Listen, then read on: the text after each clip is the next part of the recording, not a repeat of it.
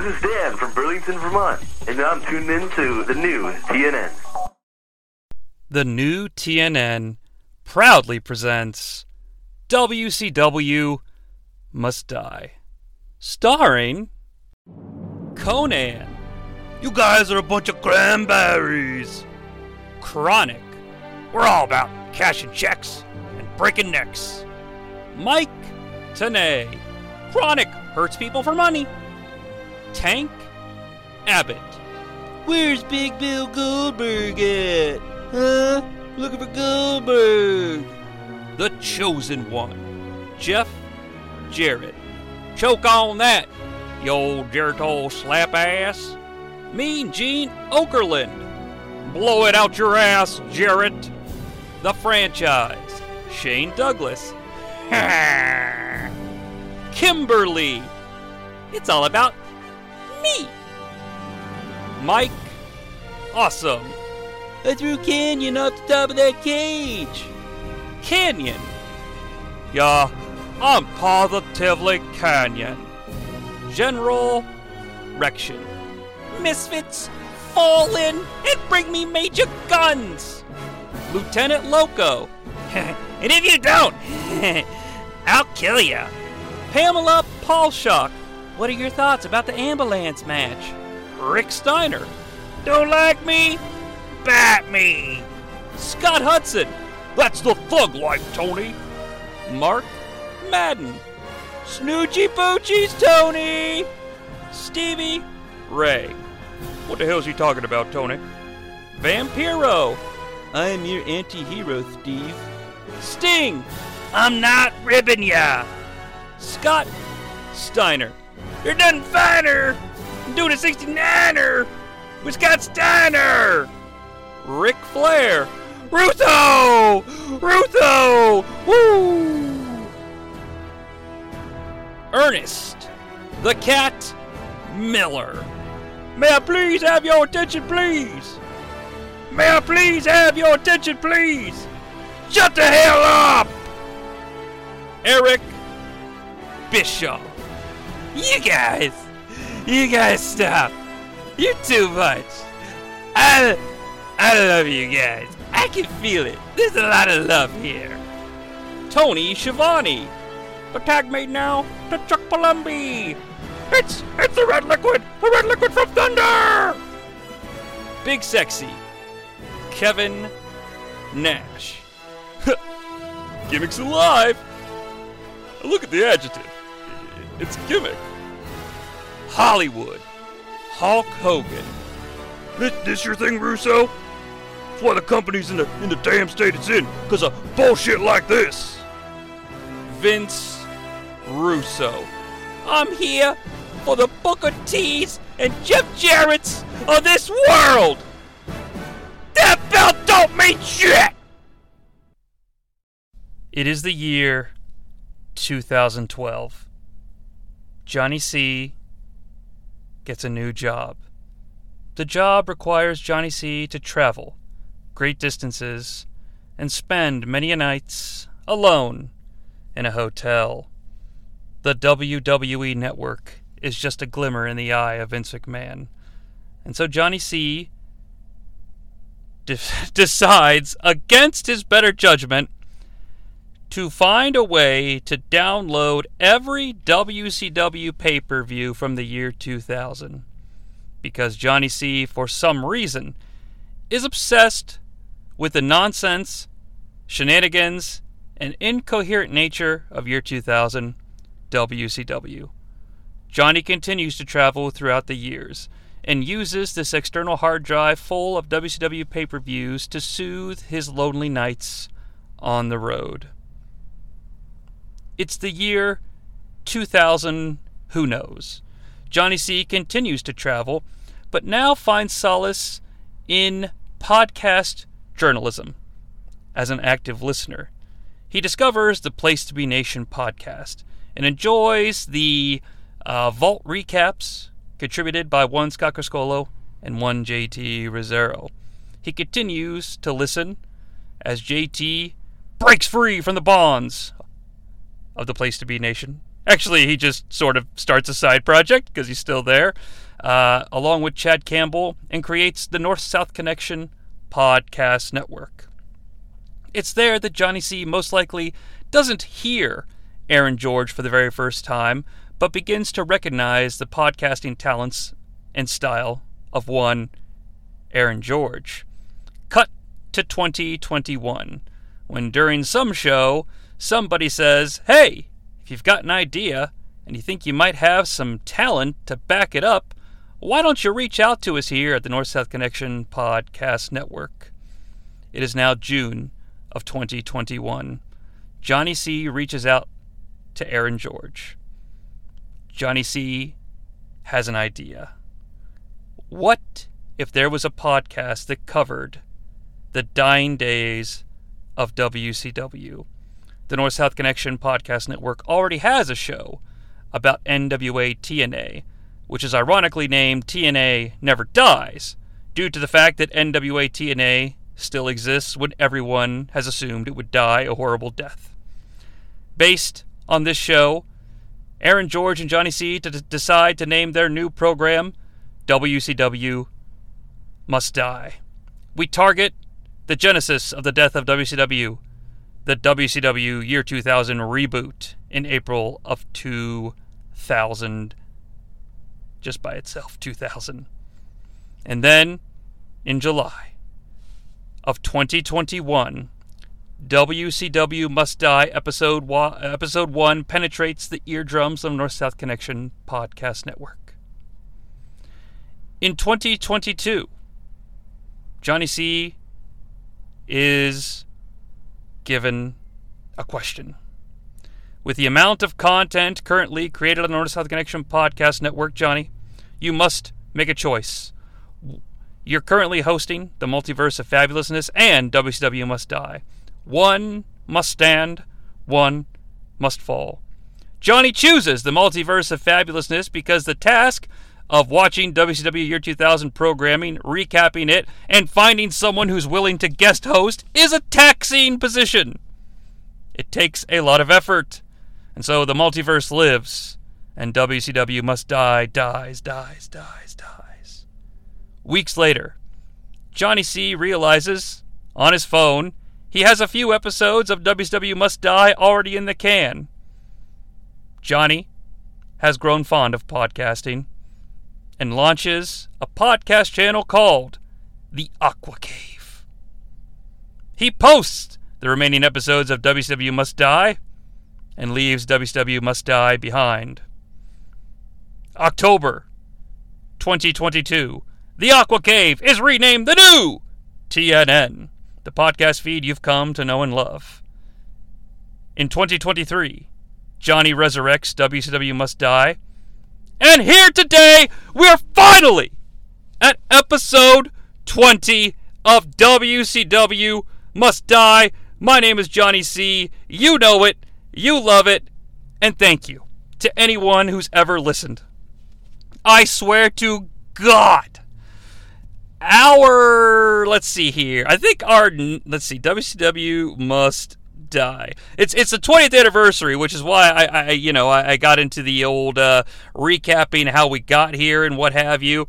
But Slamboree was the last pay per view that we covered, folks, and that was episode nine of WCW Must Die. It's taken so long. That was February 12th, 2022.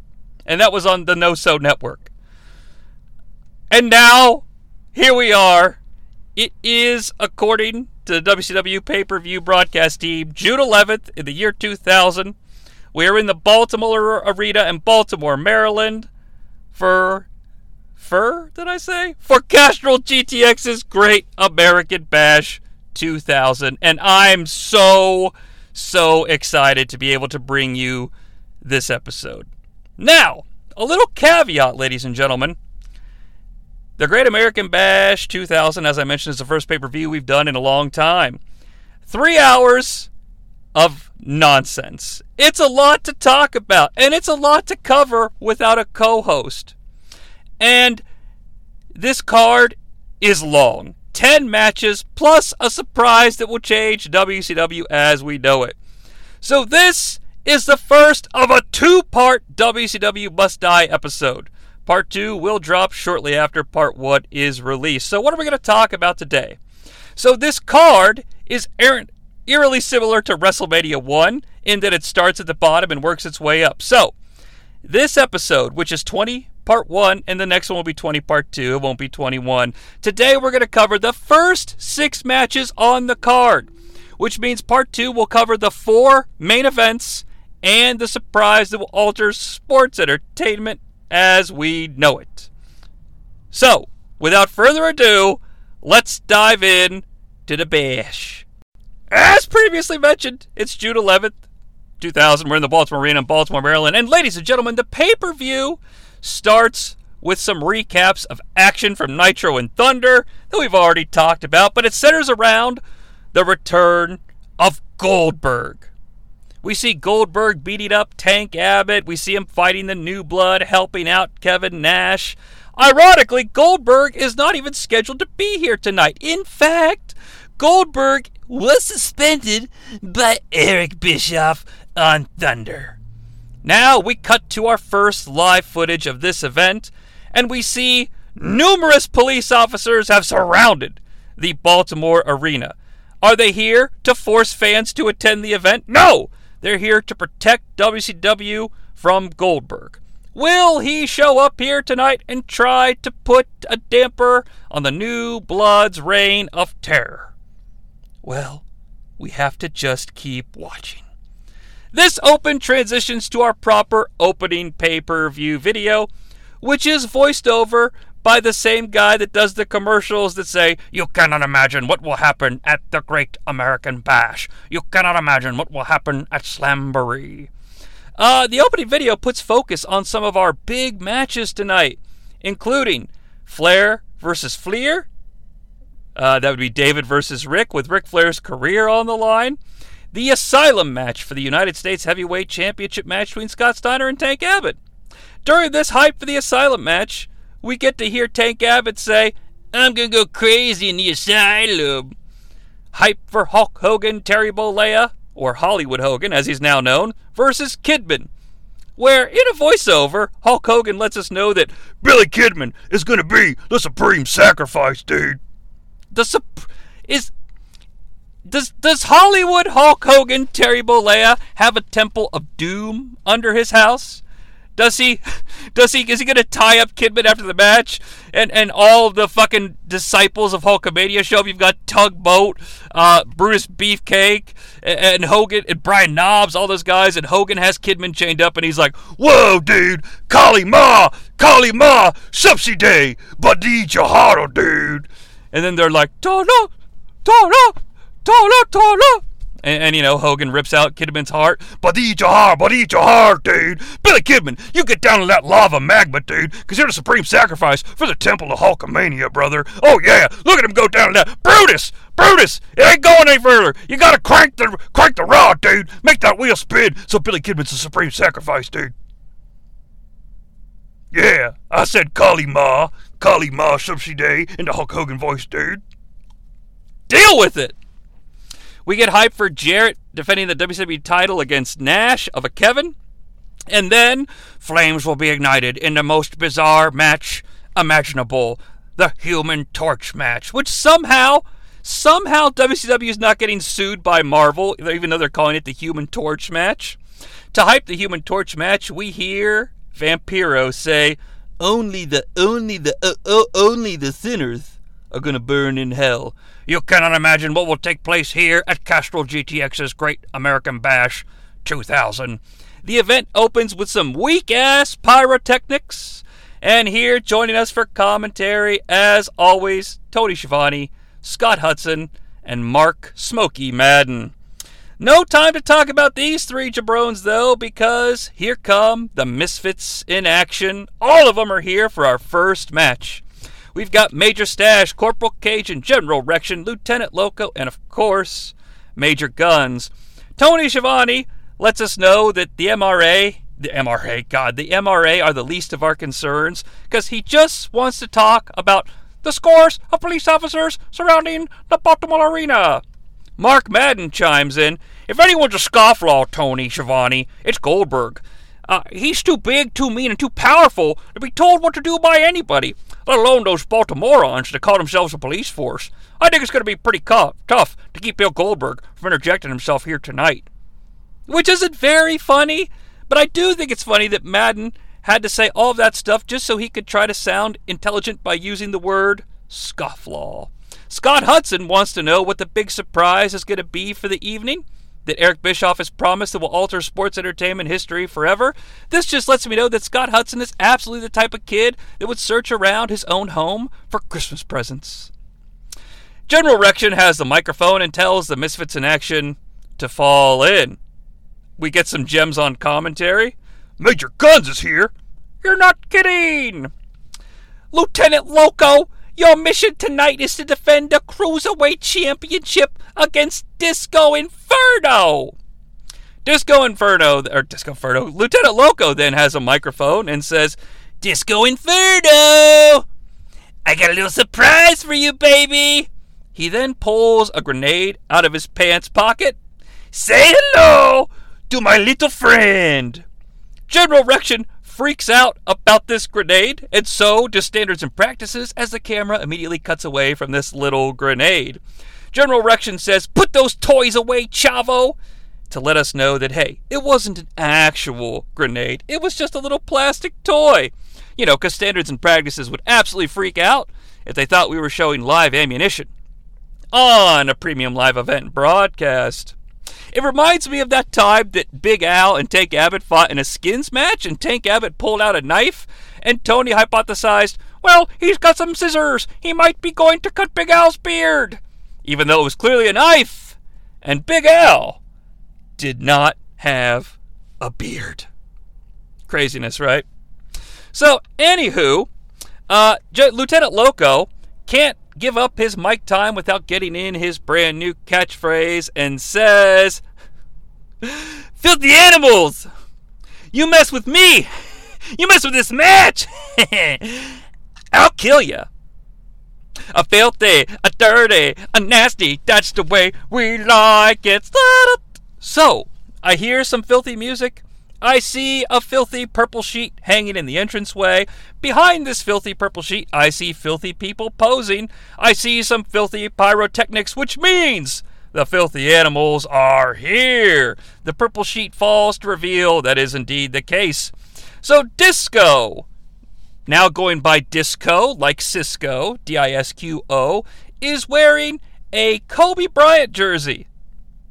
Trying to be cool. He's flanked by Konnan, the Juice, Ray Ray, Ray Mysteric, and Tygress. Commentary still talking about all of the cops, and Madden randomly chimes in, Hey, what was that thing Lieutenant Loco had in his hands, Tony? Uh, I believe it was a toy grenade. Uh, but then Madden adds in, Huh, I thought Major Gunns had the market cornered on fake plastic round things. And we're off, adds Scott Hudson. Yeah, it's pretty good. It's it's it's pretty funny. I'll allow it to happen. So we're going to carry the long-standing WCW tradition of starting pay-per-views with cruiserweight title matches, even though I'm not quite sure that this one's going to set the world on fire, unless of course that grenade goes off. The bell rings. So I guess it's time to explain what it is we actually do here on this program. So WCW in the year 2000 is so convoluted that the way I recap this stuff is quite simple.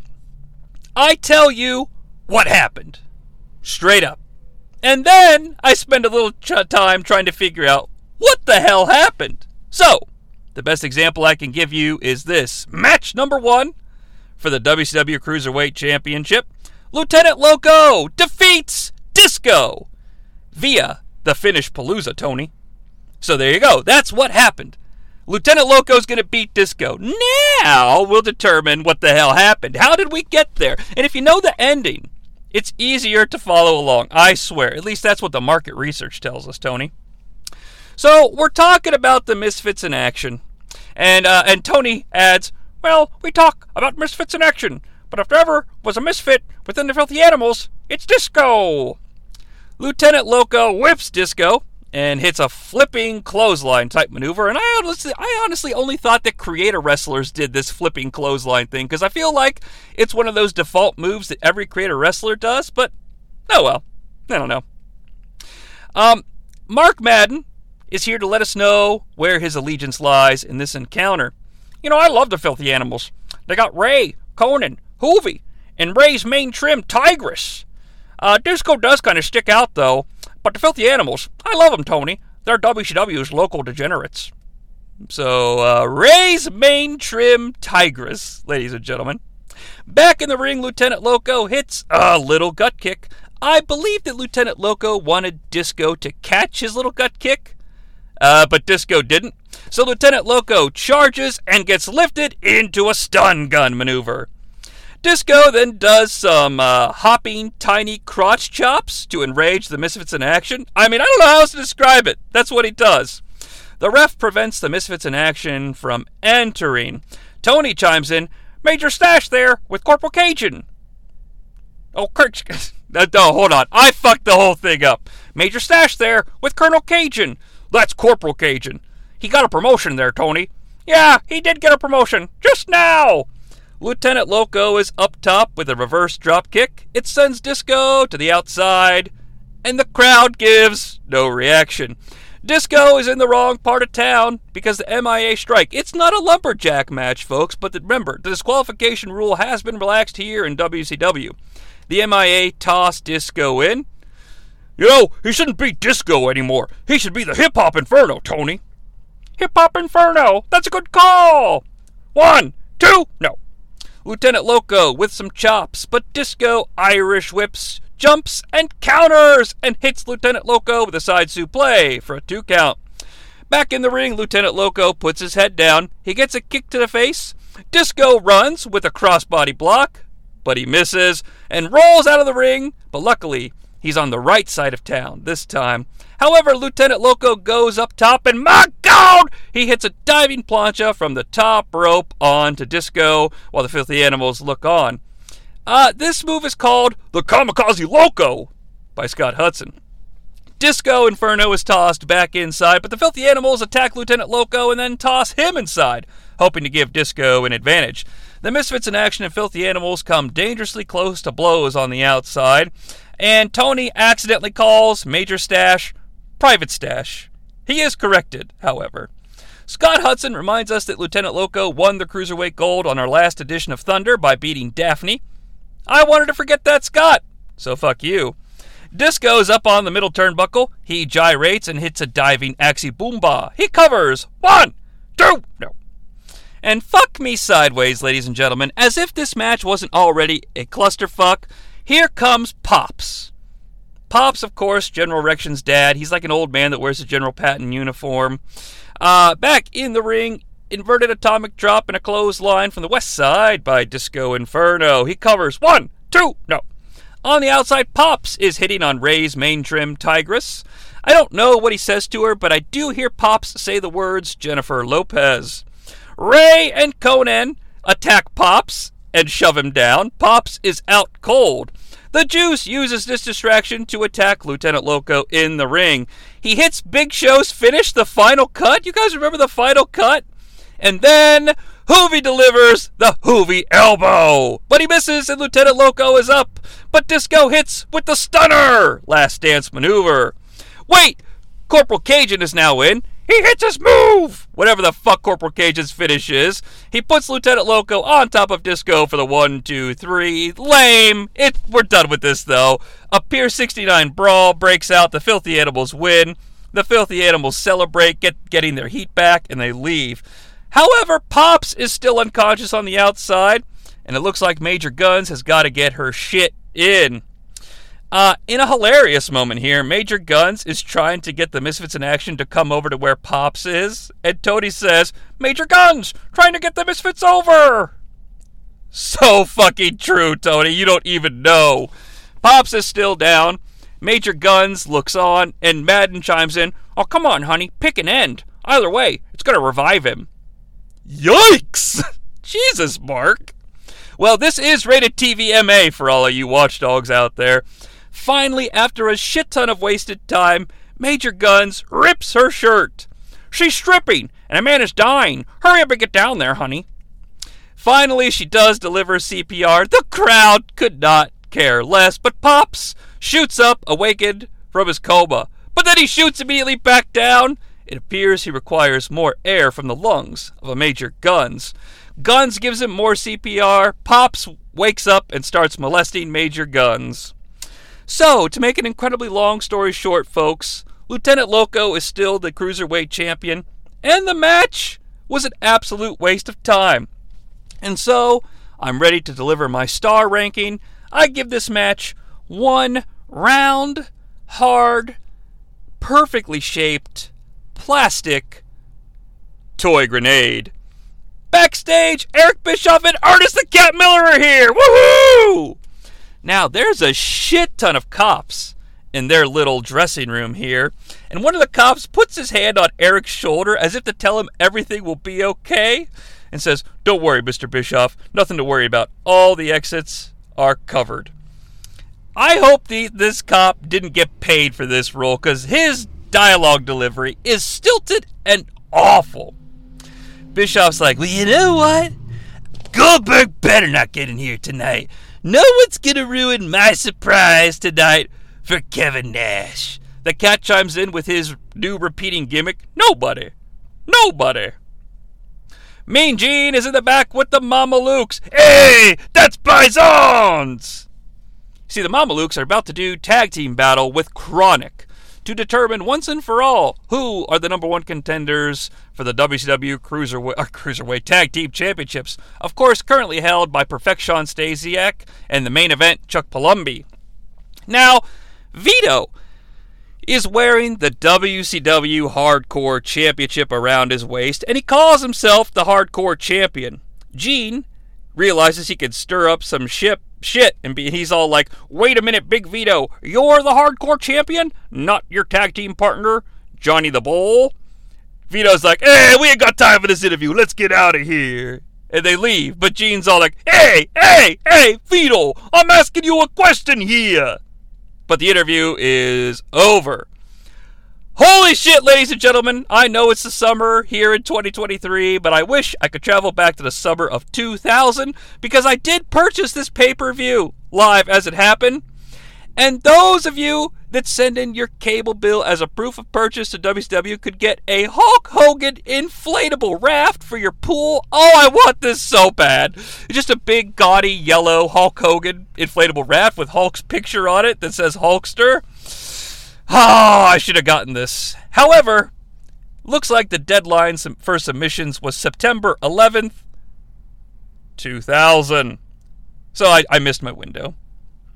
Madden's in like, well, you know, Tony, a lot of Hulk Hogan merchandise is going to be marked down after tonight because he's going to lose his career to Billy Kidman, Tony. No time to longer speak about this inflatable raft because.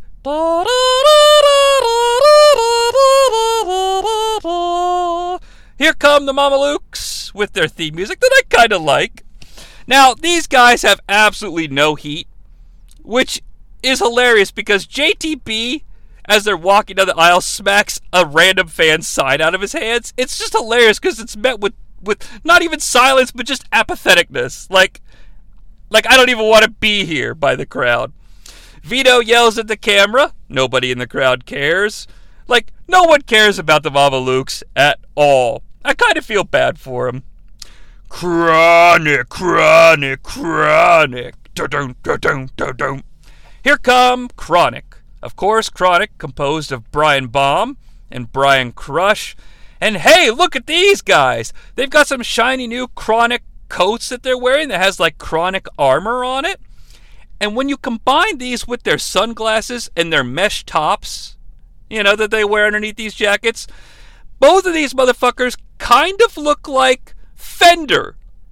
Now, if you're not familiar with Fender, yes, it is the name of a guitar.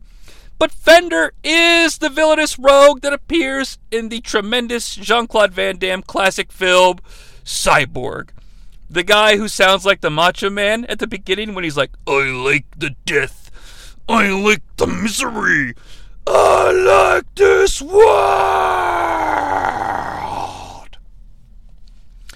On commentary, Tony wonders if Eric Bischoff has perhaps shown his hand a little bit early, as he's indicated that the surprise that will change sports entertainment forever seems to revolve around Kevin Nash. Mark Madden dives in for the save. Well, you know, Tony, I've read everything on the internet and all the newsletters, and I listened to all the hotline reports, Tony, uh, but nobody knows what the big surprise that's going to change sports entertainment is going to be. Heck, you know, it could even be two surprises. The bell rings, however, so it's time to talk about match number two, wherein Chronic defeats the Mamalukes to become the number one contenders for the WCW Tag Team Championship via the avarice of Big Vito. Chronic rushes into the ring and immediately start with some brawling. Fists of THC resin and gambling debts are thrown left and right, so the Mamalukes take a time out, head to the outside, and regroup. Excuse me. Now, ladies and gentlemen, here's an important piece of information you need to keep inside your skull dome for the rest of this match recap. Big Vito as of this moment, is still wearing the Hardcore Championship belt.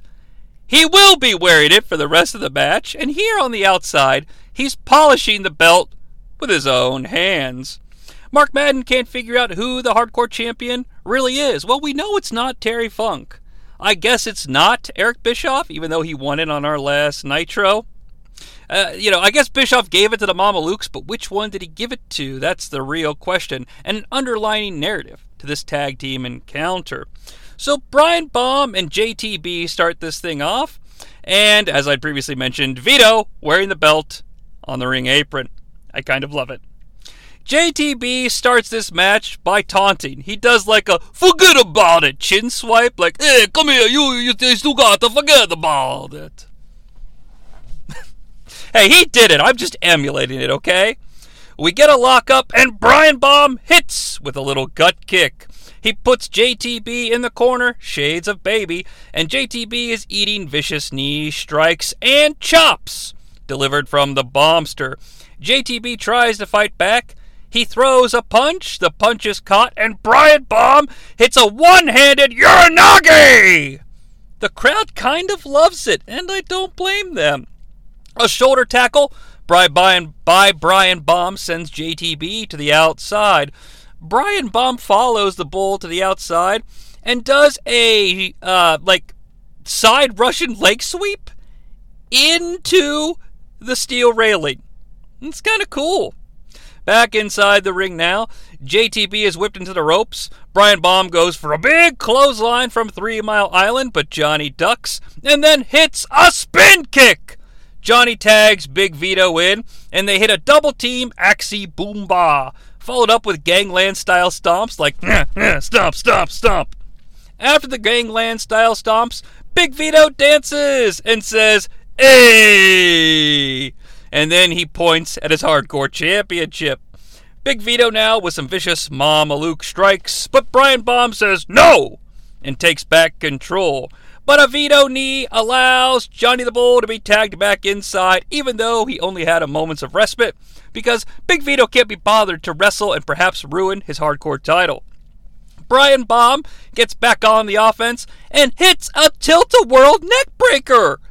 So what that means is he tilt-a-whirls him and then slams him down onto his knee, but instead of slamming his knee into the, the man's back, he slams it into his neck. Chronic. you know, they're kind of fun here. Like, yeah, I'm, I'm getting into their offense. Brian Crush is tagged in and he mauls JTB. Uh, this next moment is not really important, but Tony Schiavone on commentary calls the Mamalukes, quote, a team that has thrived and prospered under the banner of the new blood, which is such a Tony Schiavone thing to say, I just had to mention it. A full Nelson by Brian Crush is converted into a vicious slam. He covers. One, two, no. Now, JTB didn't so much kick out, but Big Vito did come into the ring and kick Brian Crush to break up the pin, but then promptly after delivering the kick, he made sure to polish his hardcore gold. Brian Bomb is back in, whips JTB into the buckle sternum first, but JTB leaps over a charging Brian Bomb. But Brian catches him and delivers a British Bulldog running style power slam. One, two, No! Big Vito breaks up the pin and again adjusts his hardcore strap. Brian Crush is tagged in and whips JTB, but JTB ducks and hits his own diving clothesline that sends Brian Crush down. JTB desperately needs to tag, but he doesn't. He tries to splash Brian Crush, and Brian Crush counters this into a military press, which is then dropped into a vicious gutbuster. One, two, no! Vito saves, and now he adjusts the gold of a hardcore nature around his waist. Brian Crush is bounced off the ropes, and Vito delivers a vicious kick. Brian Crush doubles over. A kick by Johnny the Bull. Johnny the Bull then hits an execution called Front Face DDT by Tony Schiavone. Big Vito is tagged back in.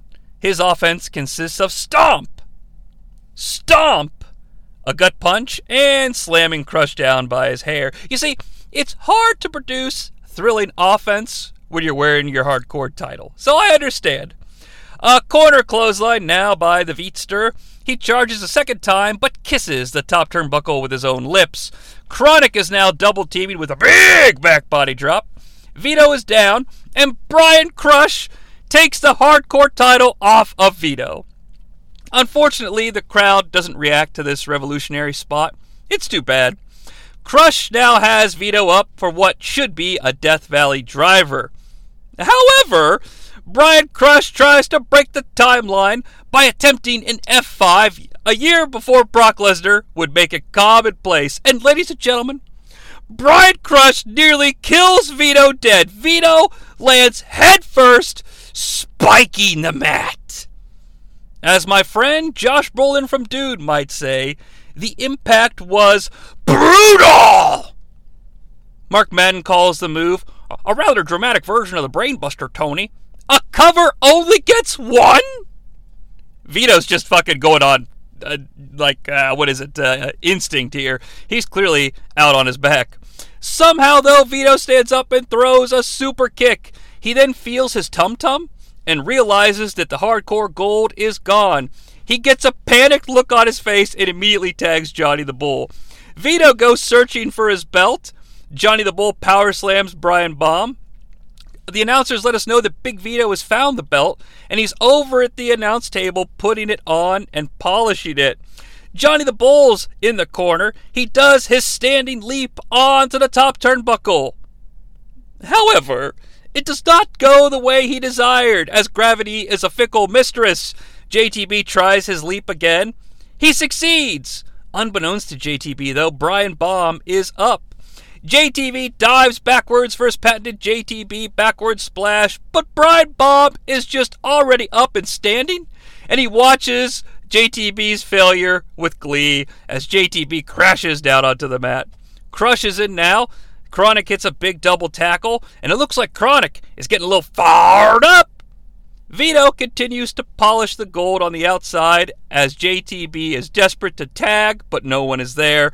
Chronic hits the high times for an easy one, two, three, and Chronic are the number one contenders. So, to recap and rank, this match had a very silly hook, and I'm a sucker for mid card acts that have like a little character beat going on.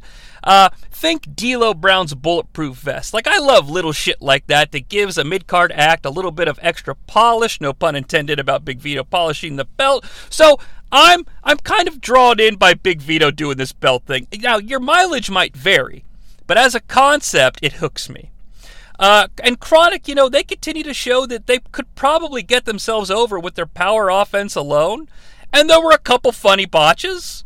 So, all in all, I'm going to give this match two and a half months of probation for a low level drug related offense. And now, ladies and gentlemen, a moment I know you've all been waiting for. We cut to the backstage WCW Great American Bash interview area, and Pamela Paulshock is here with a very nervous looking Diamond Dallas Page. DDP, tonight, you're up against Mike Ambulance. DDP, tonight, you're up against Mike Awesome in an ambulance match. And he says he's gonna, uh, um, put an end to your career. Uh, like he did to Kanyon. Folks, it's a ridiculous moment in sports entertainment history that I know only I love, but I love it. An ambulance match. DDP, however, ain't scared. So what are you calling him? A career killer? I don't think so, bimbo. That ain't happening. DDP then calls it an ambulance match. Why can't these fucking people say ambulance? It's not hard! DDP indicates he's got some motivational, inspirational, and good God! Stimul. No, I'm sorry. He's got motivation, inspiration, and good God! Stimulation coming from Mike Awesome. I don't know what that could be, but folks, I'm hooked. I don't know about you. The ambulance is arriving and backing into the entranceway. Uh, the EMT that ends up on camera here, folks, looks like a dead ringer for like a teenage MJF. If anybody out there was wondering. But here comes TCK, Mike Awesome. TCK, that stands for the career killer, Tony. So this match is going to be contested under ambulance rules, which means you must put your opponent into the ambulance, shut the doors, and then the vehicle must drive away in order to obtain victory. Madden blows a verbal load trying to put Mike Awesome over on commentary, and I don't buy it. Like, I like Awesome. But Awesome's been floundering away with DDP and Kanyon like ever since he showed up back in April. Uh, honestly, I think Awesome should have been feuding with Hogan, but but that's just me. Here comes Diamond Dallas Page, but he isn't alone, ladies and gentlemen. He brings out Kanyon in a wheelchair, wearing a halo. Uh, he then leaves Kanyon by the entranceway all alone, summons his pyro, and comes down to the ring. It should be noted here, ladies and gentlemen, that Kanyon uh, is sitting in the wheelchair with his mouth agape, and I believe he's drooling. Now, this could be considered to be a bad taste. However, Kanyon's going all in on it, so I guess I'll allow it. Madden's all like, well, you're just going to leave Kanyon up there. You know, he could be in some danger, Tony. Uh, DDP is giving high fives to everybody in the ringside area. He sees that a fan is holding his book, Positively Page. And so DDP mounts the railing and gives this guy a kiss on the forehead and charges into the ring. Uh, the bell goes ding. So here we go, ladies and gentlemen. It's match number three an ambulance match. And Mike Awesome defeats Diamond Dallas Page via a positively miraculous development. Fisticuffs start the match, and both men, for some reason, decide to punch the referee at the same time, even though there's no rules and it's weird, but that's fine. DDP clotheslines Mike Awesome over the top, so it's time to brawl in the ringside area. Page gets punched over the security railing, and we get some very minor crowd brawling. Awesome, back in the ringside area, grabs a steel chair, but off camera, DDP has already gotten his own chair. He swings at Awesome, but Awesome ducks and scurries back inside the ring. Now, ladies and gentlemen, both men at a vertical base. They're staring, both holding a chair, facing off dead center in the ring. Both men with a chair, facing off like samurai warriors here. They chair saber fight.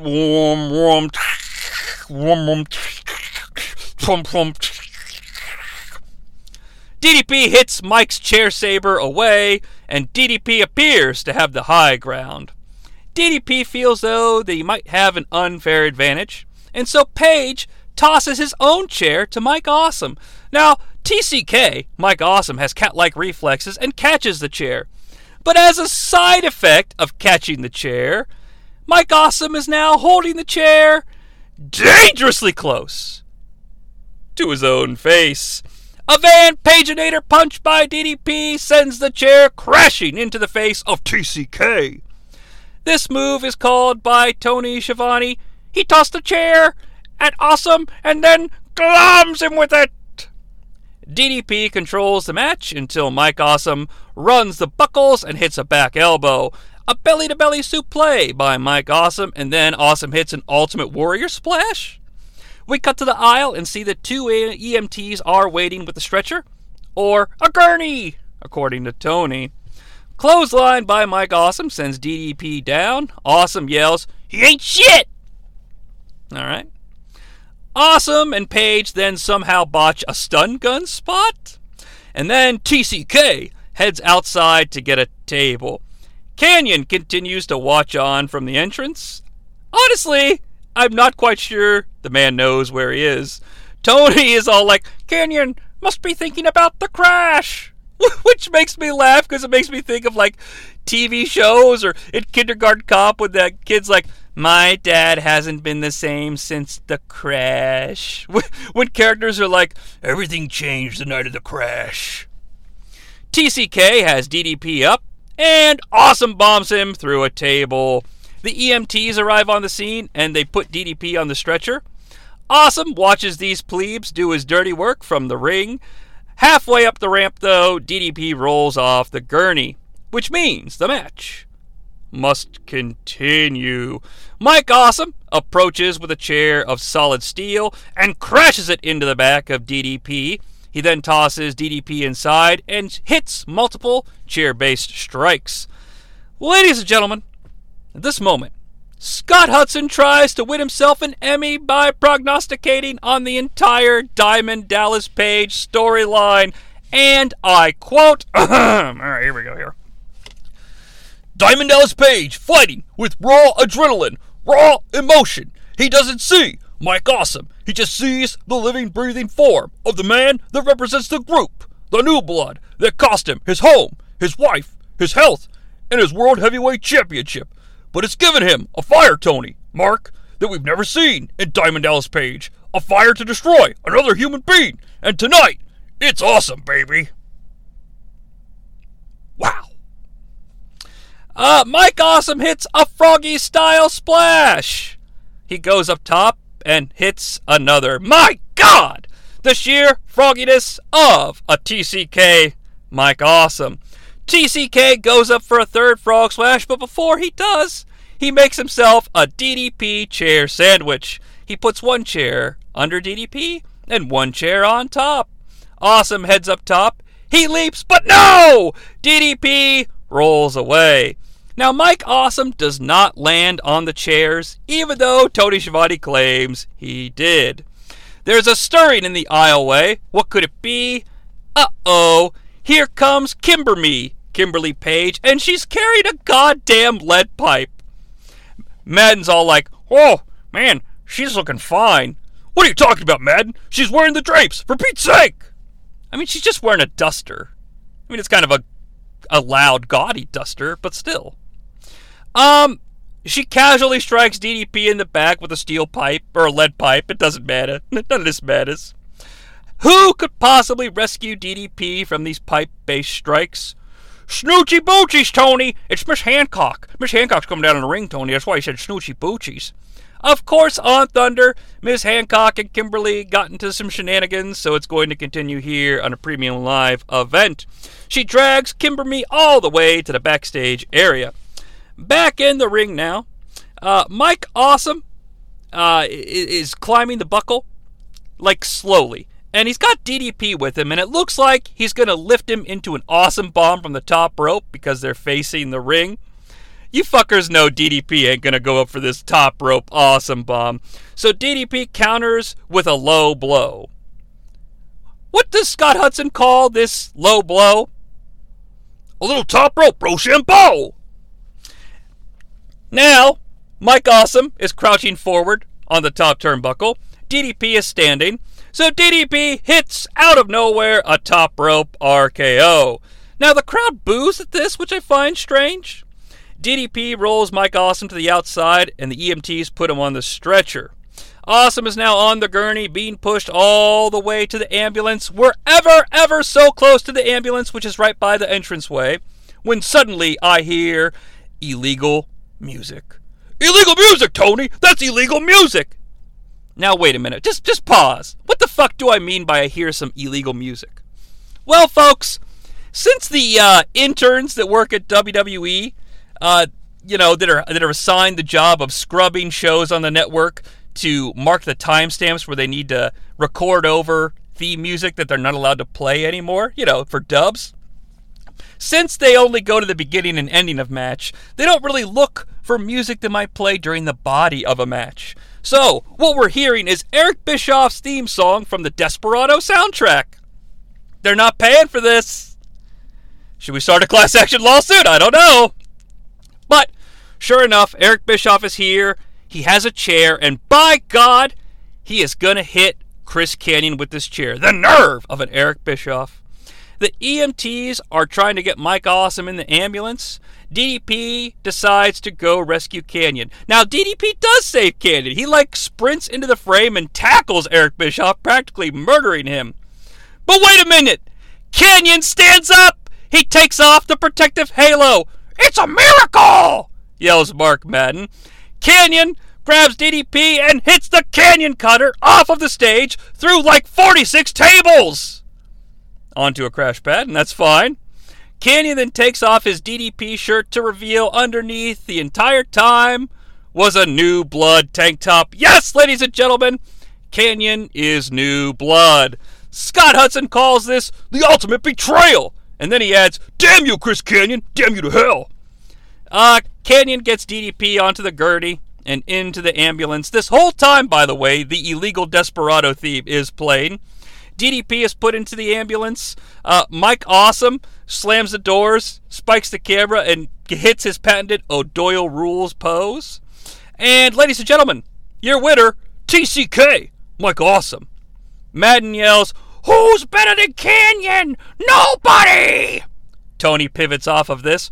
Who's better than Kanyon? Well, who has a better plan than the new blood? So, this match was bad, but for all the fun reasons. I'm going to go out on a limb here and actually rank this higher than the last match. I'm going to give it three swerves. So, three matches in here. We haven't even caught up with our announcers yet, so now we're shooting the announce table and we get to see Scott, Tony, and Mark for the first time all night. Hudson has his I can't believe that just happened face going on. Madden is laughing because, you know, he's the heel. Madden says some things to help put over this whole DDP Kanyon scenario on commentary. He's all like, you know, DDP was cool with Kanyon being his friend, you know, as long as Kanyon carried the bags and stayed in the middle of the card. And then he's like, I love you, Chris Kanyon, Mwah! and does a legit chef's kiss. Tony, ladies and gentlemen, makes the mistake of trying to find logic in this scenario. But what is the story here? Was this a game plan from maybe the word go? Was if if we go back to Slamboree, when Kanyon came up on top of the cage, was his plan to attack Page then? But maybe it was cut short. But maybe they approached him in the hospital. What's the story behind the betrayal of Chris Kanyon? Now I, I kinda love this though. I love the idea of Kanyon at Slamboree being like, oh man, I'm gonna turn on DDP. I'm gonna climb up the cage here. And then he gets attacked by Awesome, and he's like, wait a minute, guys. Seriously, I was, I was gonna help you. I don't like Page anymore. That's him yelling as he gets thrown off the cage. I don't know. I, I just love Tony trying to find logic in this thing and really just shitting on the bed accidentally, but I give him absolutely an A for effort. Well, we're out of time to ponder these developments because we need to move on to our very next match as I hear some shitty theme music. Here, at Castrol's Great American Bash 2000, Tony. Well, fans, the uh, aforementioned shitty music belongs to G.I. Bro. G.I. Bro ziplines down from the top of the arena, lands on the top rope, summons his pyro, and is ready to go for his match. Wait a minute! Whoa, hold on! Slow down! Now, now you see that there? Or do you hear that there, what I just did? See how I casually announced these uh, events that just transpired. That is how the show treats this entrance from GI Bro, who is indeed our next sports entertainer independent contractor to make their entrance. Look, let's just we're gonna we're gonna di- dissect this for a second because I think it warrants further investigation. So yeah, GI Bro zip lines down from the top of the arena, and regardless of how that type of an entrance plays for you on an individual basis. Surely, like we can all agree that if you're going to give a superstar such a, we'll call it a special entrance, perhaps you should slow down and put some emphasis on it, maybe. I also know that we're just a year removed from the death of Owen Hart, and and we could debate the level of good taste involved in this entire thing, but seriously, like they're doing it. Like we can't go back and change history. So, they're doing it. Why are we not giving it any attention? Like this is the antithesis of the WrestleMania 12 entrance. Think about the WrestleMania 12 Shawn Michaels entrance for just a moment, okay? Like sexy boy hits, Jose Lothario's here. He walks down the aisle. Everyone's like, Where's Shawn Michaels? Oh, I think Shawn Michaels is scared of Bret Hart. Aha! Jose enters the ring. He waves. The music ends. Uh, he mounts the buckle and points. Chunka, chunka. Oh! Oh! Shawn! And then the spotlight show. I mean, like, you know what happens at WrestleMania 12. But here's the thing there is build up we had a little bit of wonderment and collective questions we needed answered as the audience. We had cause to pause and wonder where is our hero? In that particular sense, Shawn Michaels.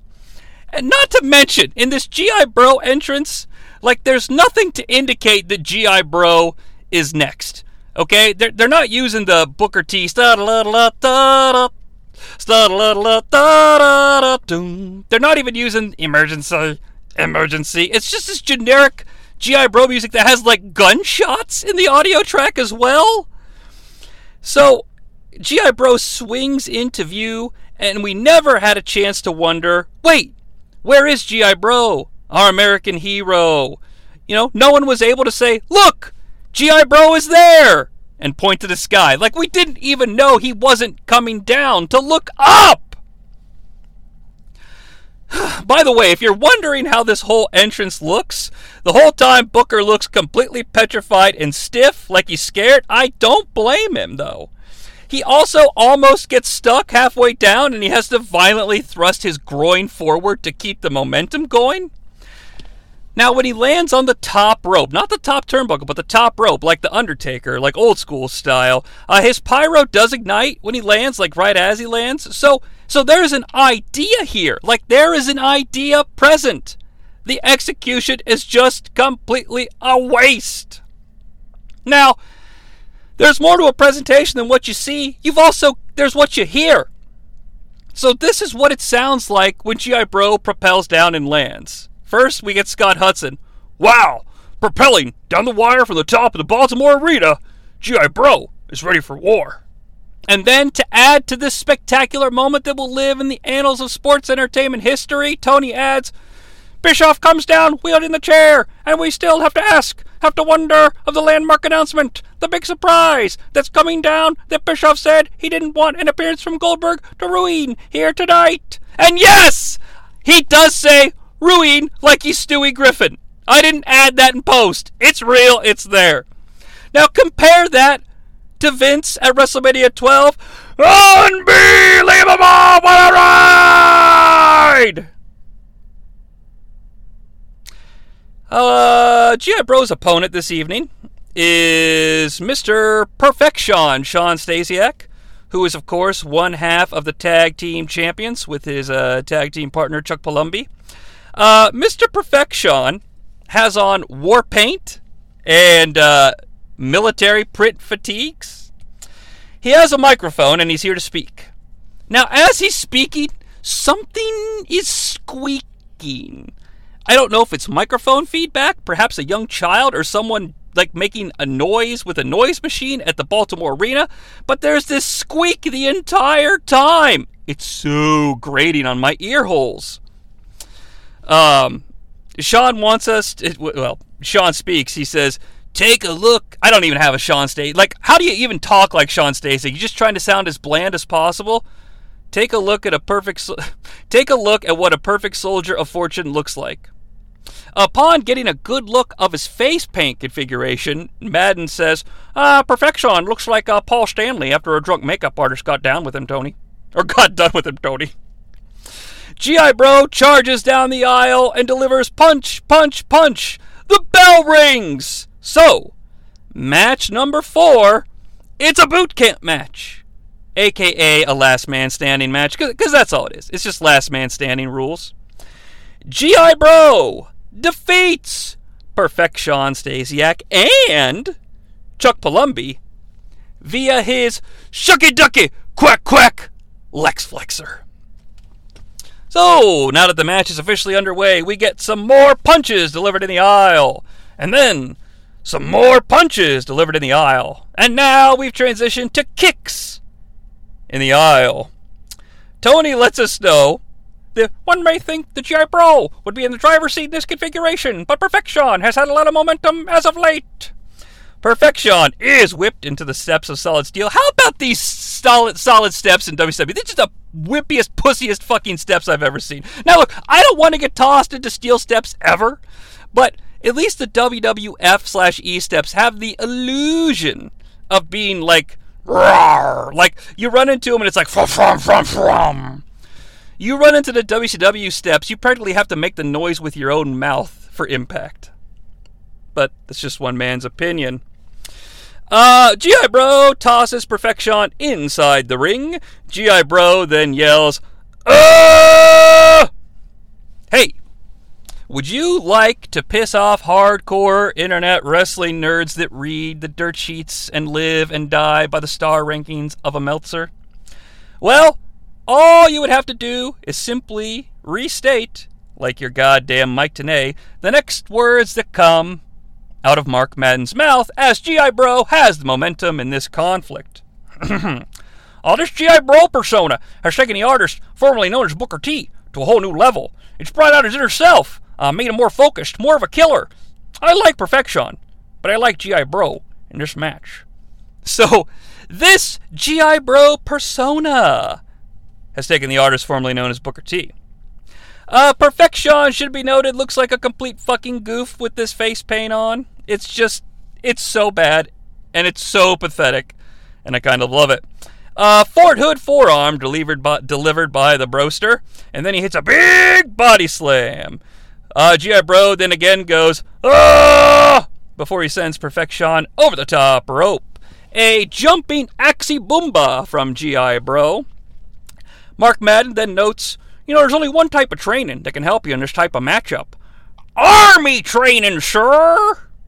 Mark Madden earning his comedic stripes. Perfection is tossed over the railing into the fucking sea of Baltimoreans at ringside. The two athletes punch one another in the crowd until G.I. Bro tosses Perfection back over the railing. G.I. Bro then grabs a chair and absolutely whiffs the chair shot that he's supposed to deliver to Perfection.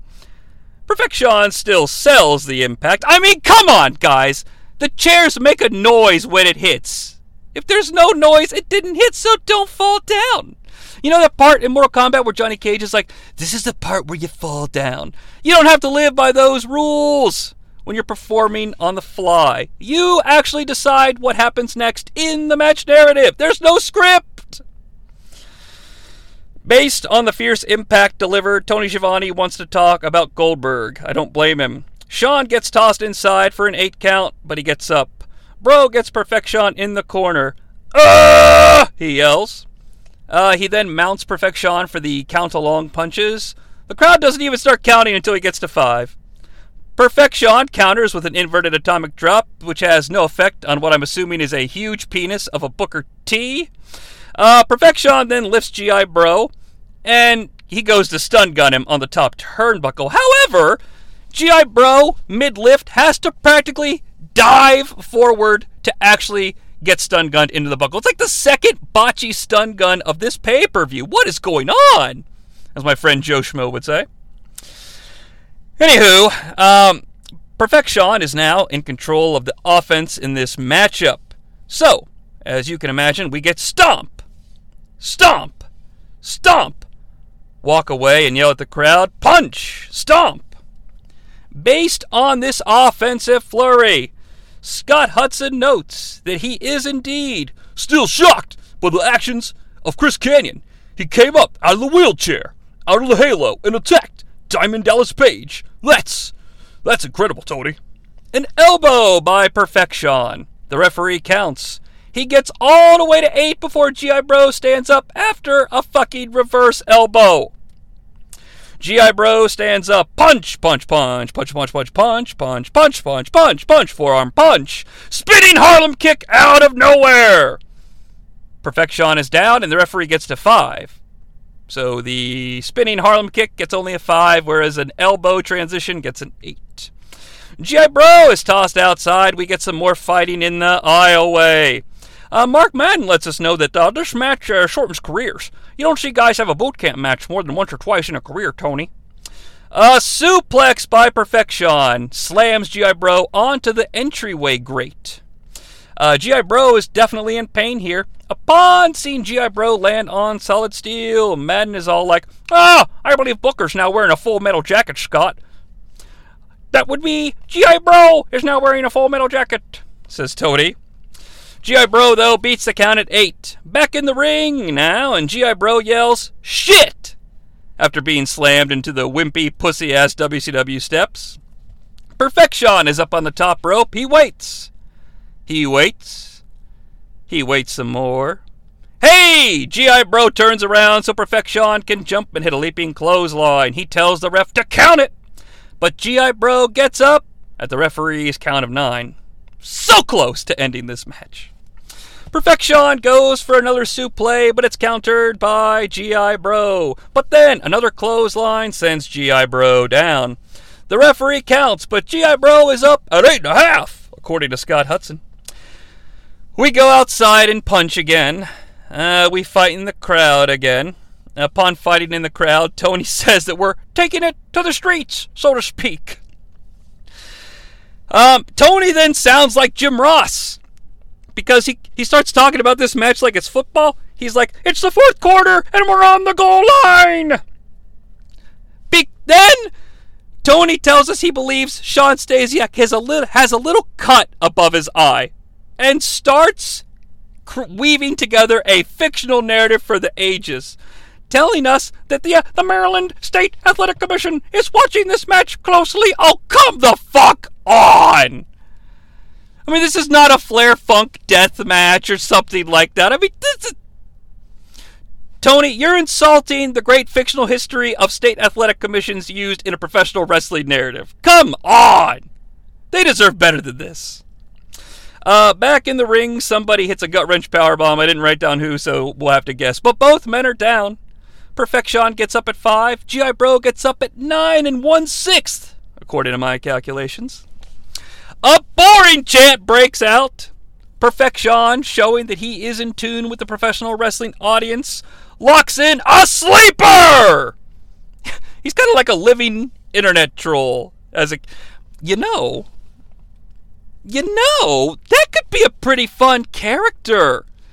Like if the crowd starts chanting boring, like you purposely lock in a sleeper? Uh, like, yeah. Like you're in a cage match and you tease that you're to jump off the top of a cage with like a shooting star press and the crowd's all like, "Oh my god!" and they get ready for it and then you're just like, "Nah, that's good." And you climb down. But then I guess I guess to to play counterpoint to that, every once in a while you'd have to actually do the move, but you know what? You shouldn't tease the move. So you know, you're in a cage match. Some someday you just scale the cage and do a shooting star press without any sort of buildup. That way you deny the audience the opportunity or like the right to pop or boo. I don't know. We might have something here. Shades of Orange Julius or whatever that orange guy's name is. Anywho, uh, GI Bro breaks out of the sleeper, uh, but he's put back down by a back elbow. Well, shit, that's another back elbow. He should be done, Tony. At this point in my notes, I write, Someone please kill me. You know what? I don't want to talk about this match anymore. You know what? I this weekend, kidsters, I saw Across the Spider Verse. Now, no spoilers here. I wouldn't dare, but I'll tell you what. It was really, really good. Like a 9.9999999 out of 10. Like it was so creative. The sound design and the score was awesome, and the camera work was amazing. I mean, there's no cameras, it's an animated movie, but man, you wouldn't know it from this. And you know what? How about that Apple Vision Pro, huh?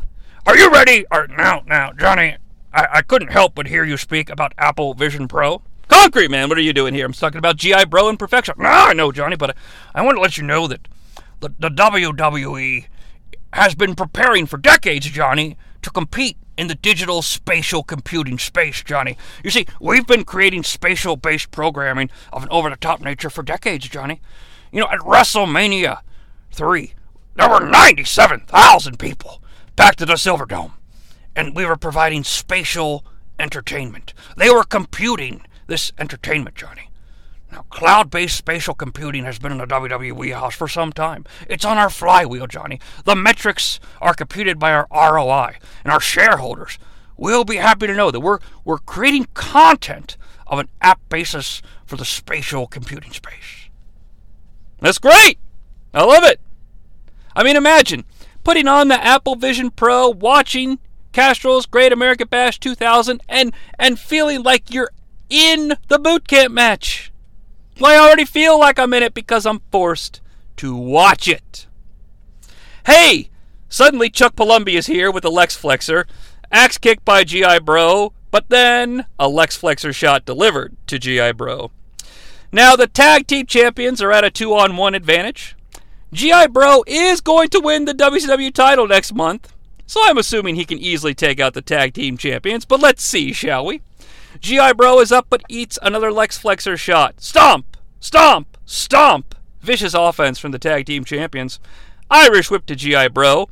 The tag champs go for a double Lex Flexor clothesline, but it's ducked! G.I. Bro hits a diving bro line! The tag champs are down. Spinaroonie! Spinaroonie! Spinaroonie! Good God, it's a Spinaroonie! Fort Knox sidekick delivered to Palumbo, and then another for Shawn. GI Bro is a house of fire. Lex Flexor shot and Palumbo is down. We are 20 minutes in to a brutal boot camp match, and GI Bro looks fresh as if the match just started. Lex Flexor shot to perfection. Perfection cannot answer the 10 count. The bell rings and it's over! So, at 13 minutes and 58 seconds, GI Bro wins what Scott Hudson called the 20 minute brutal boot camp match. Ladies and gentlemen, I am ready for a star ranking. I give this match a negative five star general. Keep in mind, WCW Must Die is the show where I sometimes give complete cluster fucks a positive five star ranking because it's so good you can't. It's so bad you can't afford to miss it. This is the definition of you can afford to miss it. Icing on the cake, though. After the match is completed, Mark Madden with a quote for the ages. You know, G.I. Bro victorious here in this matchup. This was his D Day, and he's truly landed on the beach here in WCW. now, yes, this is a horrendous use of D Day and Omaha Beach imagery to put over a wrestler, or perhaps it could be foreshadowing that G.I. Bro will win the title at Bash at the beach. Oh, uh, it's a conspiracy, Jonnie. See, you know, you know, Jonnie. D-Day didn't really happen. You know, Spielberg, Spielberg and liberal media want you to think it happened, but no U.S. soldiers died in WW2. We all know Americans are invincible, Jonnie. You know, you, they touch the star, and you can't hurt them as long as that music is playing. Conspiracy. Backstage, New Blood Kanyon is packing up his bag, looking like he's ready to get the fuck out of Dodge. Mean Gene barges in. Kanyon, after what we saw out there earlier tonight, I've only got one question for you. Why? Why? I'll tell you why. When I was in the hospital, nobody came to visit me more than Eric Bischoff, and he told me all I had to do to become a star, to get your spot, DDP, was to put you out. And that's exactly what I did tonight with your own finishing move. Wait a minute, I beg to differ with you, and I understand that we have, right now, some footage. Yes, let's go back and take a look. So we see footage. We see the ambulance, and it says moments ago on the screen. The ambulance door swings open, DDP emerges and punches an innocent EMT, our hero, ladies and gentlemen. DDP then stumbles away towards the street. It does not look to me like you put Diamond Dallas Page out of action. Now, the footage continues, and we take a break for a moment because this is no longer about Kanyon and DDP. DDP walks out of the camera frame, and the camera sees, like the fleet of cops, the thin blue line, as Scott Hudson would call them. Suddenly, Goldbergimus Prime is here. The Goldberg truck is in the area. Now, keep in mind, the Goldberg monster truck is huge. It's a monster truck. And it literally says Goldberg across the body of the truck. Even though this is the case, Scott Hudson yells, That's the Goldberg truck! Now, let's get back to Kanyon. We cut back to Kanyon and Mean Gene. DDP is still here, Chris Kanyon. Nah, I'm sure. I put him, well, you know, I'm more than sure. I'm positive. As a matter of fact, I'm positively Kanyon. Yes! Oh, Positively Kanyon. This is the birth of one of my favorite gimmicks. I love Positively Kanyon. But we'll talk about him more when he shows up on a on a week to week basis on Nitro and Thunder. Back in the arena, that evil organ music hits. Man, every time I hear this music, like, I know, I know that this is not the opening theme music to Final Fantasy VI. I know it's not, but I think it is every time I hear it. But Final Fantasy VI is awesome, and the franchise Shane Douglas is not, and this is the franchise's theme song. Uh, before we can pivot, Mark Madden chimes in with one final word on Positively Kanyon that made me chuckle. Well, Positively Kanyon. That's a good message for the kids, Tony.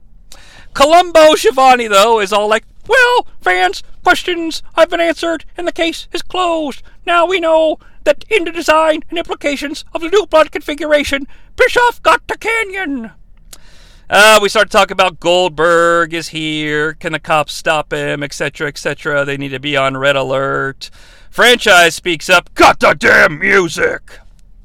Now the franchise is ready to speak. Hudson's all like, "Well, the guy with the bleep key, better get ready. Wait, we're on pay per view, aren't we?" Well, we should be able to to tell that you're on pay per view, Scott, because it's been match, match, match, match, match tonight, unlike television. well, what does Shane Douglas want to talk about? You might want to know. Well, before I clue you in, allow me to change my tone because, yes, I am usually not the biggest fan of the franchise, but I'm happy now because what he's about to do is kick off a legendary WCW Must Die segment. First off, you Baltimore pieces of shit, sit down and pay attention while the real star here in WCW tells you a little lesson. they put a wall up in front of the franchise tonight. Tonight could be a very historic night. You people here in Baltimore might finally have the pleasure of seeing not only one, but two two great careers come to a close. Yeah. While the new blood is disposing of Hulk Hogan and Dick Flair. Yeah. It's Ric Flair, adds in Hudson. No shit, Scott. We know. The franchise is going to define his career tonight. He's right, and he doesn't even know it. At the wall's expense. You see, Baltimore, I like to make guarantees. And I guarantee that tonight I'm going to chop the wall down to size. That's why I've got a plan. Hey, Wall! A little challenge, big man. It ain't a tables match. I suggest we make it a best of five table matches. And I say we give these people in Baltimore a knockdown, kick ass, Baltimore drag ass fight with five tables broken, not one. We see a sky cam above the ring, and it does show the tables have surrounded the ring. Madden chimes in, That's best of nine, really. You gotta break five to win. If you're up for it, big man, I think Baltimore will let us know if they want that. Do you want five tables? Baltimore lightly cheers. You just signed the wall's death warrant. Get out here, you big piece of crap!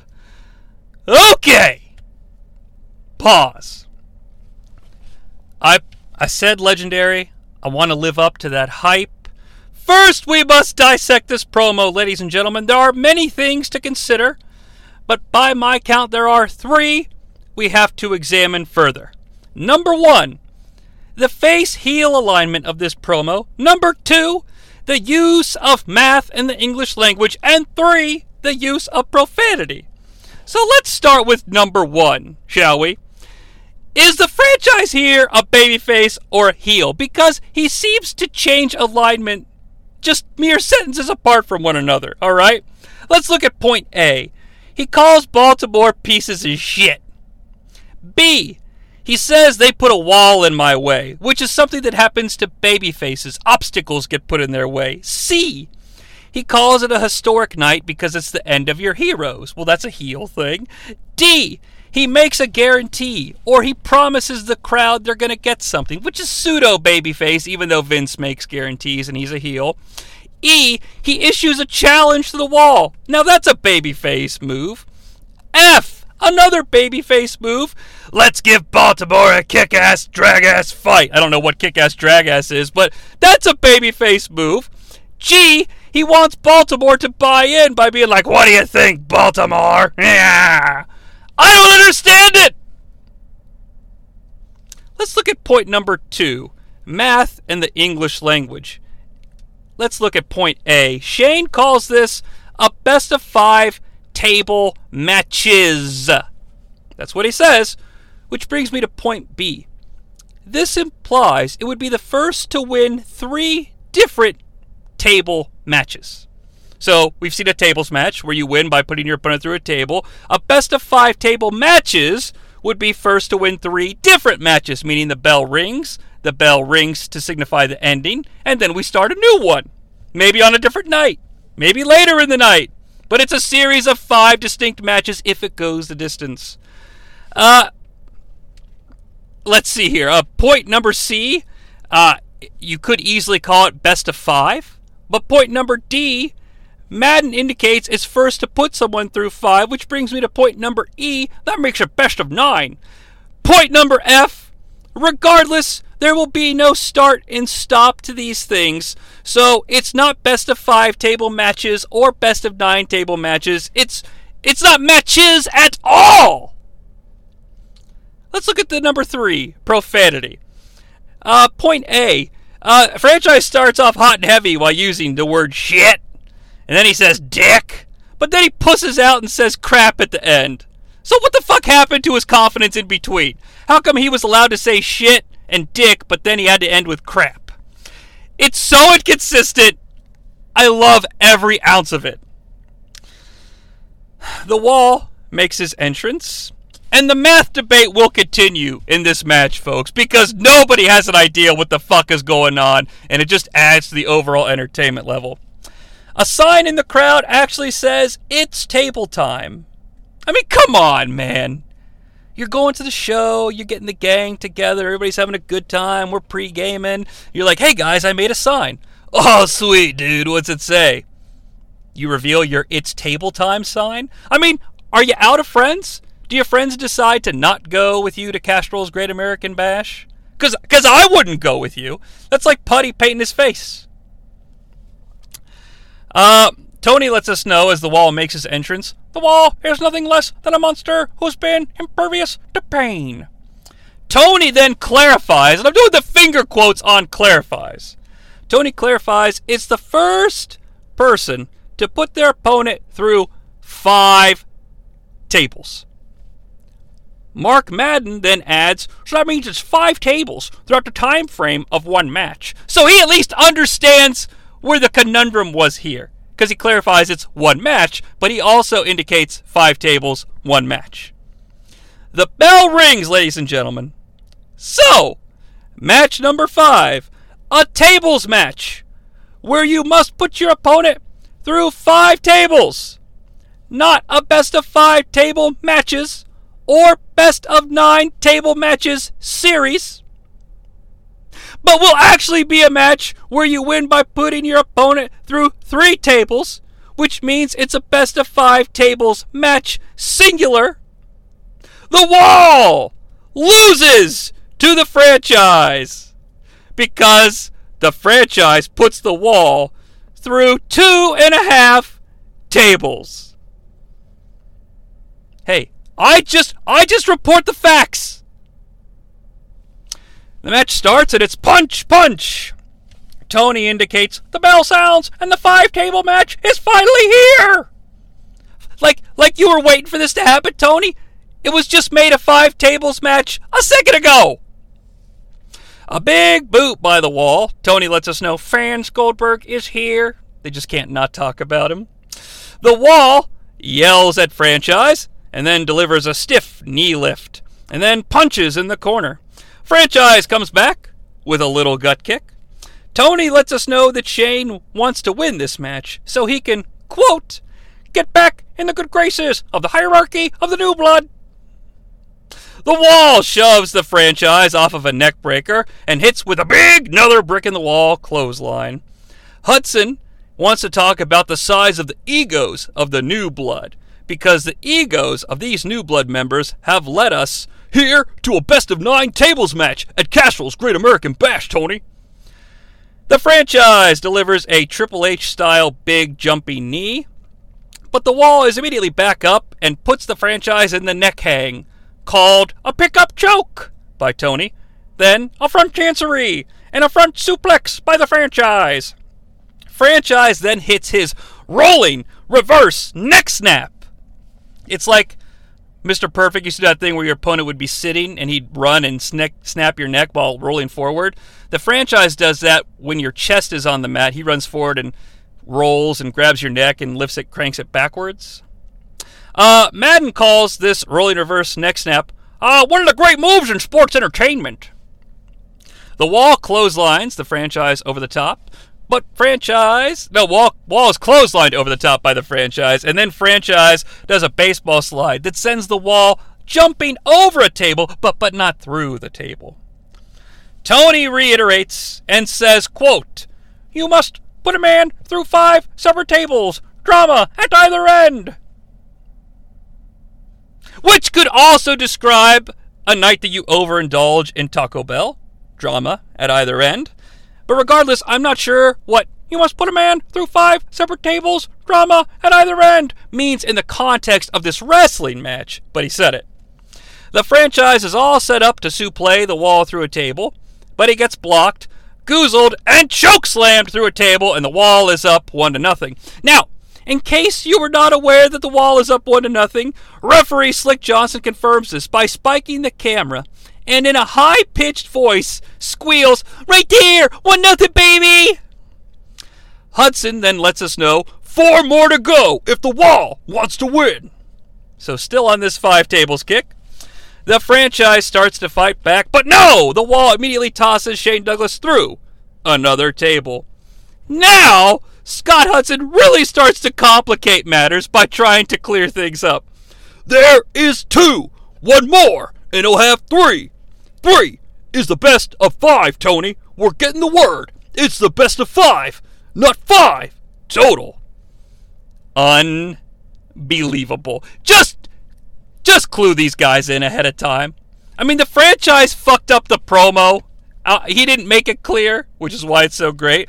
But if, if your announcers know right away what the scoop is because they were given a format sheet, then, you know, when the bell rings, they can be like, oh my goodness, first to put their opponent through three tables, the best of five. Like they can sell it.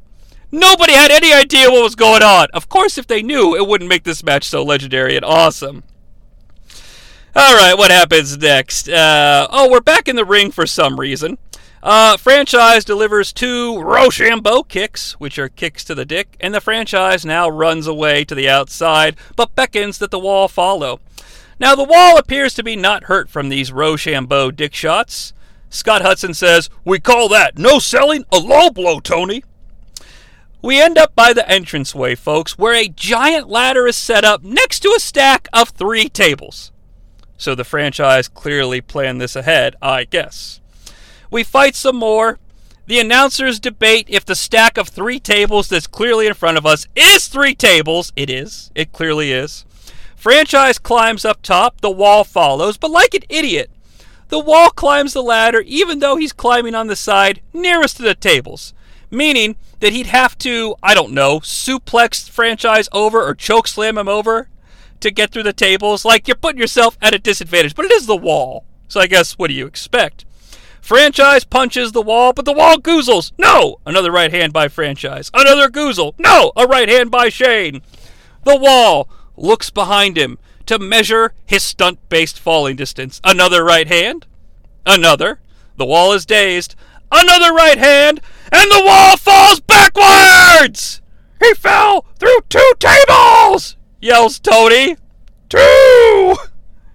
It's revealed that the franchise had on brass knucks, and that's why uh, the wall fell because of just right hands.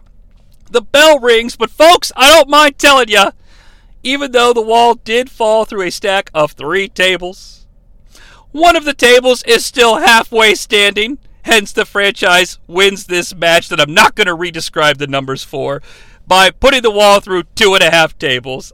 Unbelievable!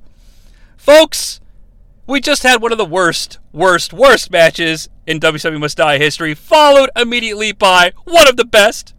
You know what this match gets. It gets the best of five table matches, baby. Five stars, all time WCW classic clusterfuck. Remember, five stars is, means you can't miss it. You can't afford to miss this entire presentation. It's glorious and pathetic and I love it. This this is the reason I got into this business, folks. Matches like this. Uh, Post match, Wall gets back up, no sells the tables, and choke slams referee Slick Johnson through a table. Sure. Why not? Why the fuck not? Let's do it. Well, by my count, ladies and gentlemen, here in part one of this presentation, we have just one more match to go. But before we can get to it, let's uh, take a look and see what's going on outside of the arena, Tony. Night has fallen here in Baltimore. And you know, the uh, the thin blue line of the police presence is still here, alive and well. But then, suddenly, the line breaks as it appears that the police are allowing a single car into the lot. It looks to be a black charger. Oh my god! It's Dominic Toretto. It's all about family. Lame joke, but I'm leaving it in. It's actually better than Dominic Toretto. It's Hollywood Hulk Hogan Day, brother, yeah! Oh, you guys, I just got back from a supreme sacrifice, dude. We took my legal beagle Jimmy Hart, and I ripped his heart out. Whoa, a heart for a heart, dude. That's what I'm talking about. It's brand synergy, Jonnie Sea. Whoa, I can see beyond the TV. What the hell's going on? Kidsters. Oof. Oof. Where am I, dude? No, it's better than that. Hollywood Hogan is here, and he's in his full black and white regalia. He's got the boas on and everything. But folks, this boa that he's wearing, it's huge. How does he fit in the car with this boa on? Never mind that though, because he speaks. Somebody's gonna get their ass kicked. He takes off his weight belt. Cardillo, maybe a strap. No! No! Hogan is cut off because we're back in the arena! What? Wait!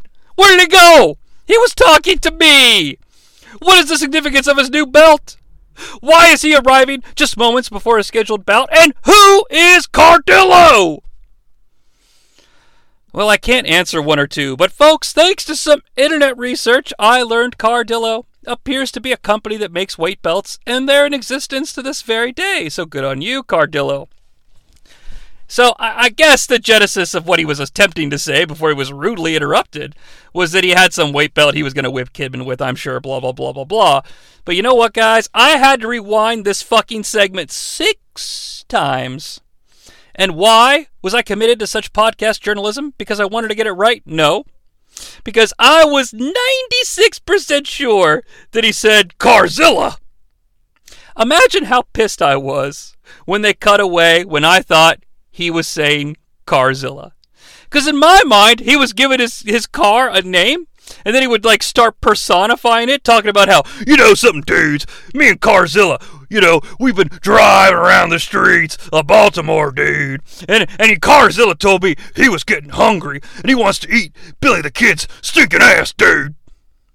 You guys remember when Hogan used to walk around telling Kidman and random strangers that he was going to eat his ass, that being Hogan? I'm not even joking. It lasted for weeks. You remember that? Kidman, I'm going to eat your ass, dude. It happened. It's a real thing. I think Nash probably had to smarten him up to it. Hulk, I mean, You hear what you're saying, right?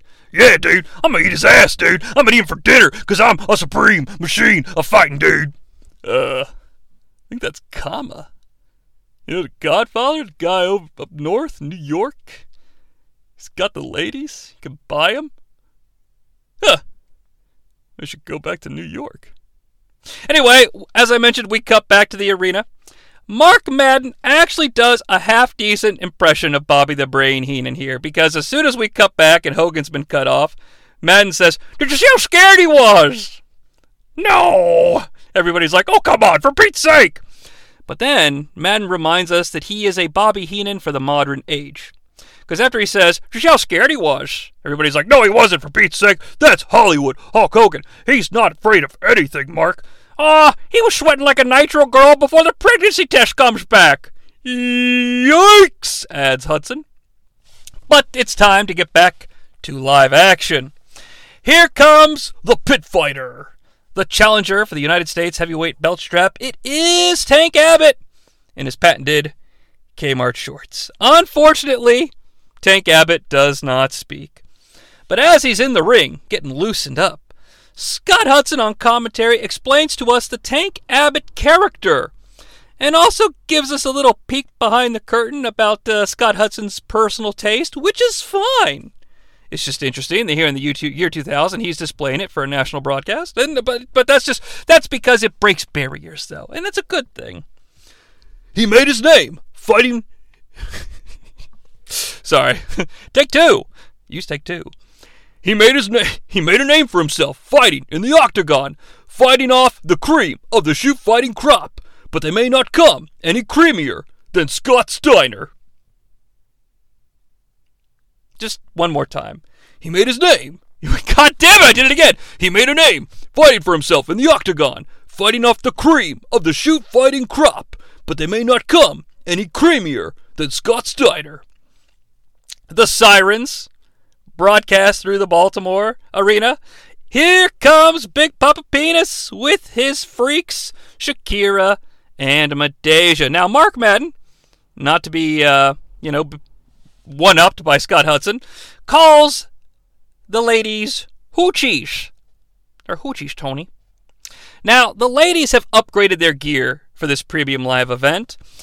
On the front of their shorts, in the middle, they have what I'm calling the let's keep it legal Scott Steiner Superman logo. Because, you know, Scott Steiner has an S logo. It's like, it's like we're close to Superman, but we're also so far away you couldn't possibly sue us. You know what I mean? Now, Madden demands that these logos demand further investigation. Do they have see through? Something logos in their crotch? For heaven's sake, that is super. Tony tries to PG this thing up. Um, you mean on their shorts, on their hot pants. Tony Schiavone just saying the word hot pants is actually more uh, gross out than Hudson talking about their crotches, Tony. Now, the rules for this Asylum match is that you win by submission only. And if you're not familiar with the Asylum, it's the tiny little round cage that's been used on past episodes of WCW Must Die, so why haven't you listened to those? Mm hmm. You just outed yourself. I can see you. You didn't listen, huh? So the asylum is still hanging well above the ring, so well above the ring, I can't even see it. Scott Steiner enters the ring, Tank Abbott strikes, and so the bell rings! Here we go! The main event of WCW Must Die, Episode 20, Part 1, Match number 6, the Asylum match for the United States Championship. Scott Steiner, wait a minute! Just hold on a second. David Penzer's on the microphone as Scott and Tank punch each other and throw each other around with suplees. So, fuck the action. Let's hear what David Penzer has to say. Now, I don't do a David Penzer as well as I do a Gary Michael Cappetta, and I'm not tooting my own horn. I'm just letting you know the impression might suck. Ladies and gentlemen, I have been handed an. That's two Gary Michael Cappetta. Ladies and gentlemen, I've been handed an announcement by Eric Bischoff and Vince Russo since the Asylum is Scott Steiner's signature match. In an effort to establish an even playing field, Rick Steiner has been added to the match, making it two on one handicap match. Very well. Just redo this thing here real quick. Don't worry about my time. Match number six the handicap two on one asylum match for the United States Championship. Scott Steiner defeats Tank Abbott and Rick Steiner via Ring the Damn Bell. Now, at this moment in time, the match has been happening, you know, for a little bit, not too long, but there's been some punches and tosses and minor suplees uh, during the announcement of David Penzer. But Rick Steiner's not out to the ring yet, and the Asylum is still out of view. The bell ring for this match at 1 hour, 15 minutes, and 23 seconds. Don't look at how long this podcast has been and suddenly realize it's longer than the show I'm talking about. Don't worry about it. But like I said, the bell rang at 1 hour, 15 minutes, and 23 seconds. Rick Steiner emerges at 1 hour, 15 minutes, and 55 seconds, and a heel beatdown begins, and the asylum is still hanging out of my view. At 1 hour, 16 minutes, and 10 seconds, the asylum starts to lower. Now, as the asylum lowers, it's so goofy because everyone has to stay towards the center of the ring in order to make sure that the asylum can safely come down and not like crush anybody. And the heels are just punch, punch, punch. They're just, yeah, I'd say they're stalling, but it's kind of worse than stalling in a way because they're already in the ring fighting. Big Goldberg chance makes sense. This is sort of where he's been centered and focused on. As the asylum continues to lower, Mark Madden has information for us. You know, Tank's going to be used to this. He's been in the octagon, and he's been in jail an awful lot. 1 hour, 16 minutes, and 55 seconds, so exactly one minute the asylum after Rick emerged, the asylum is now in place. Now, why am I caring so much about these timestamps? It doesn't seem like it was that big of a deal and not much time passed. Well, I'll tell you. The bell to end this match rings at 1 hour and 19 minutes. So, we've got about 2 minutes to play around in the asylum. I'm not even going to call this match. It's punch, kick, walk around, punch, kick, walk around, but I'll give you the finish. At 1 hour, 18 minutes, and 24 seconds, Tank Abbott takes off one of his pit fighter gloves and wraps a chain around his hand. Now, Rick Steiner sees the chain and he's like, eh, you know, I don't like Gus Steiner, and I always tell people don't like me, bite me, but I don't think you need to punch him in the face with a chain. You don't like it, bite it. Don't hit my brother with a chain. And Tank Abbott's like, ah, school, it's not a big deal. I understand. I ain't gotta use a chain. I'm Tank Abbott. I punch him in the face like we did Bill Goldberg. So the chain is off. Rick holds up Scott Steiner, but Tank Abbott sneakily rewraps the chain around his head, throws a punch at Rick Steiner instead of Scott Steiner. Now, credit to Rick Steiner because what's supposed to happen is when Rick Steiner sees the tank is throwing a chain punch. Rick is supposed to push Scott out of the way and take the shot himself. Rick does push Scott out of the way. But it looks really weird because Tank Abbott is not a professional sports entertainer and he's just aiming at Rick the whole time. I guess because he's afraid they won't pull the stunt off. So Rick Steiner's out for the count due to a chain shot. Scott hits Tank with a low blow, wraps the chain around his own fist, punches Tank. Tank is down. Steiner recliner is locked in. Now, I counted from the moment that Steiner leans back with the Steiner recliner, which means it's fully in place. I said 1 1000. I said 2 1, and then the bell rang. So Tank Abbott is not even in this maneuver for two seconds. Now, he's not not in the in the bell rings. Tank's not knocked out. He's not like that's me with my mouth agape and tongue out and my eyes closed. So it's not like he's winning be a knockout and it's a technical submission because Tank can't protect himself.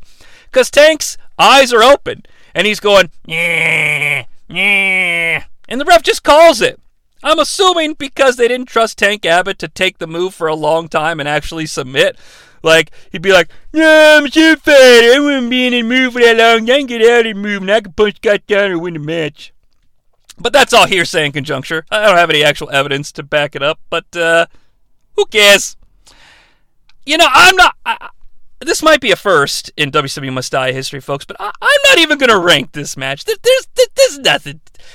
Nothing to it. I wouldn't even say go out of your time to watch it because it's it's not like anything funny happens. It's just done poorly. It's poor execution. It's not even really funny. And folks, that's the end of the show. Wait a minute, we can't end on such a downer. two parters are supposed to end on a cliffhanger. Well, it's professional wrestling from 23 years ago. How much of a cliffhanger can I give you? All right, tell you what. We'll cover one more segment. The segment that happens right after this fight. Because it's a doozy. A black limousine arrives. The black limousine door is opened. Who exits from this black limousine? Well, we're outside in the parking lot, by the way, but the cops are behind the limo. Out steps Ric Flair! Woo! Not your dad! He's accompanied by America's favorite stepmom, Beth Fleer! Woo! And who next emerges from the limousine? You guessed it! Reid Fleer! Woo! What? There's more? Who emerges next? My God! It's Megan Flair Thompson! Roll Tide! Woo! Unbelievable! Megan Fleer Thompson makes her first appearance. Of course, at the time she's only Megan Fleer, but that's okay. Roll Tide. Well, that's the whole Fleer family. Wait a minute. Some, some, someone else is emerging from the limousine. Ladies and gentlemen, making her professional wrestling pay-per-view debut, Ashley Fleer, also known as Charlotte Flair, is here. The Flair Fleer family is united. They walk off camera towards their destiny in the Flair versus Flair versus Fleer matchup for the career of Ric Flair. And the Goldberg truck is in the background! To be continued. Well, folks, if that doesn't get you hyped, I don't know what will. Because coming up, not only do we have a young Charlotte Flair appearing on pay per view, and I promise you, getting heavily involved in the matchup, four big main events to come Hogan versus Kidman, the Supreme Sacrifice match, dude. Flair versus Flair versus Fleer. David versus Rick for Rick's career. We've got the Human Torch match where there's going to be burning flesh, Tony, between Sting and Vampiro. And of course, in the main event for the WCW Heavyweight Belt Strap, Big Sexy Kevin Nash takes on Double J Jeff Jarrett. And the promise of a surprise that will change sports entertainment forever! It's WCW Must Die, episode 20. It continues. Stay with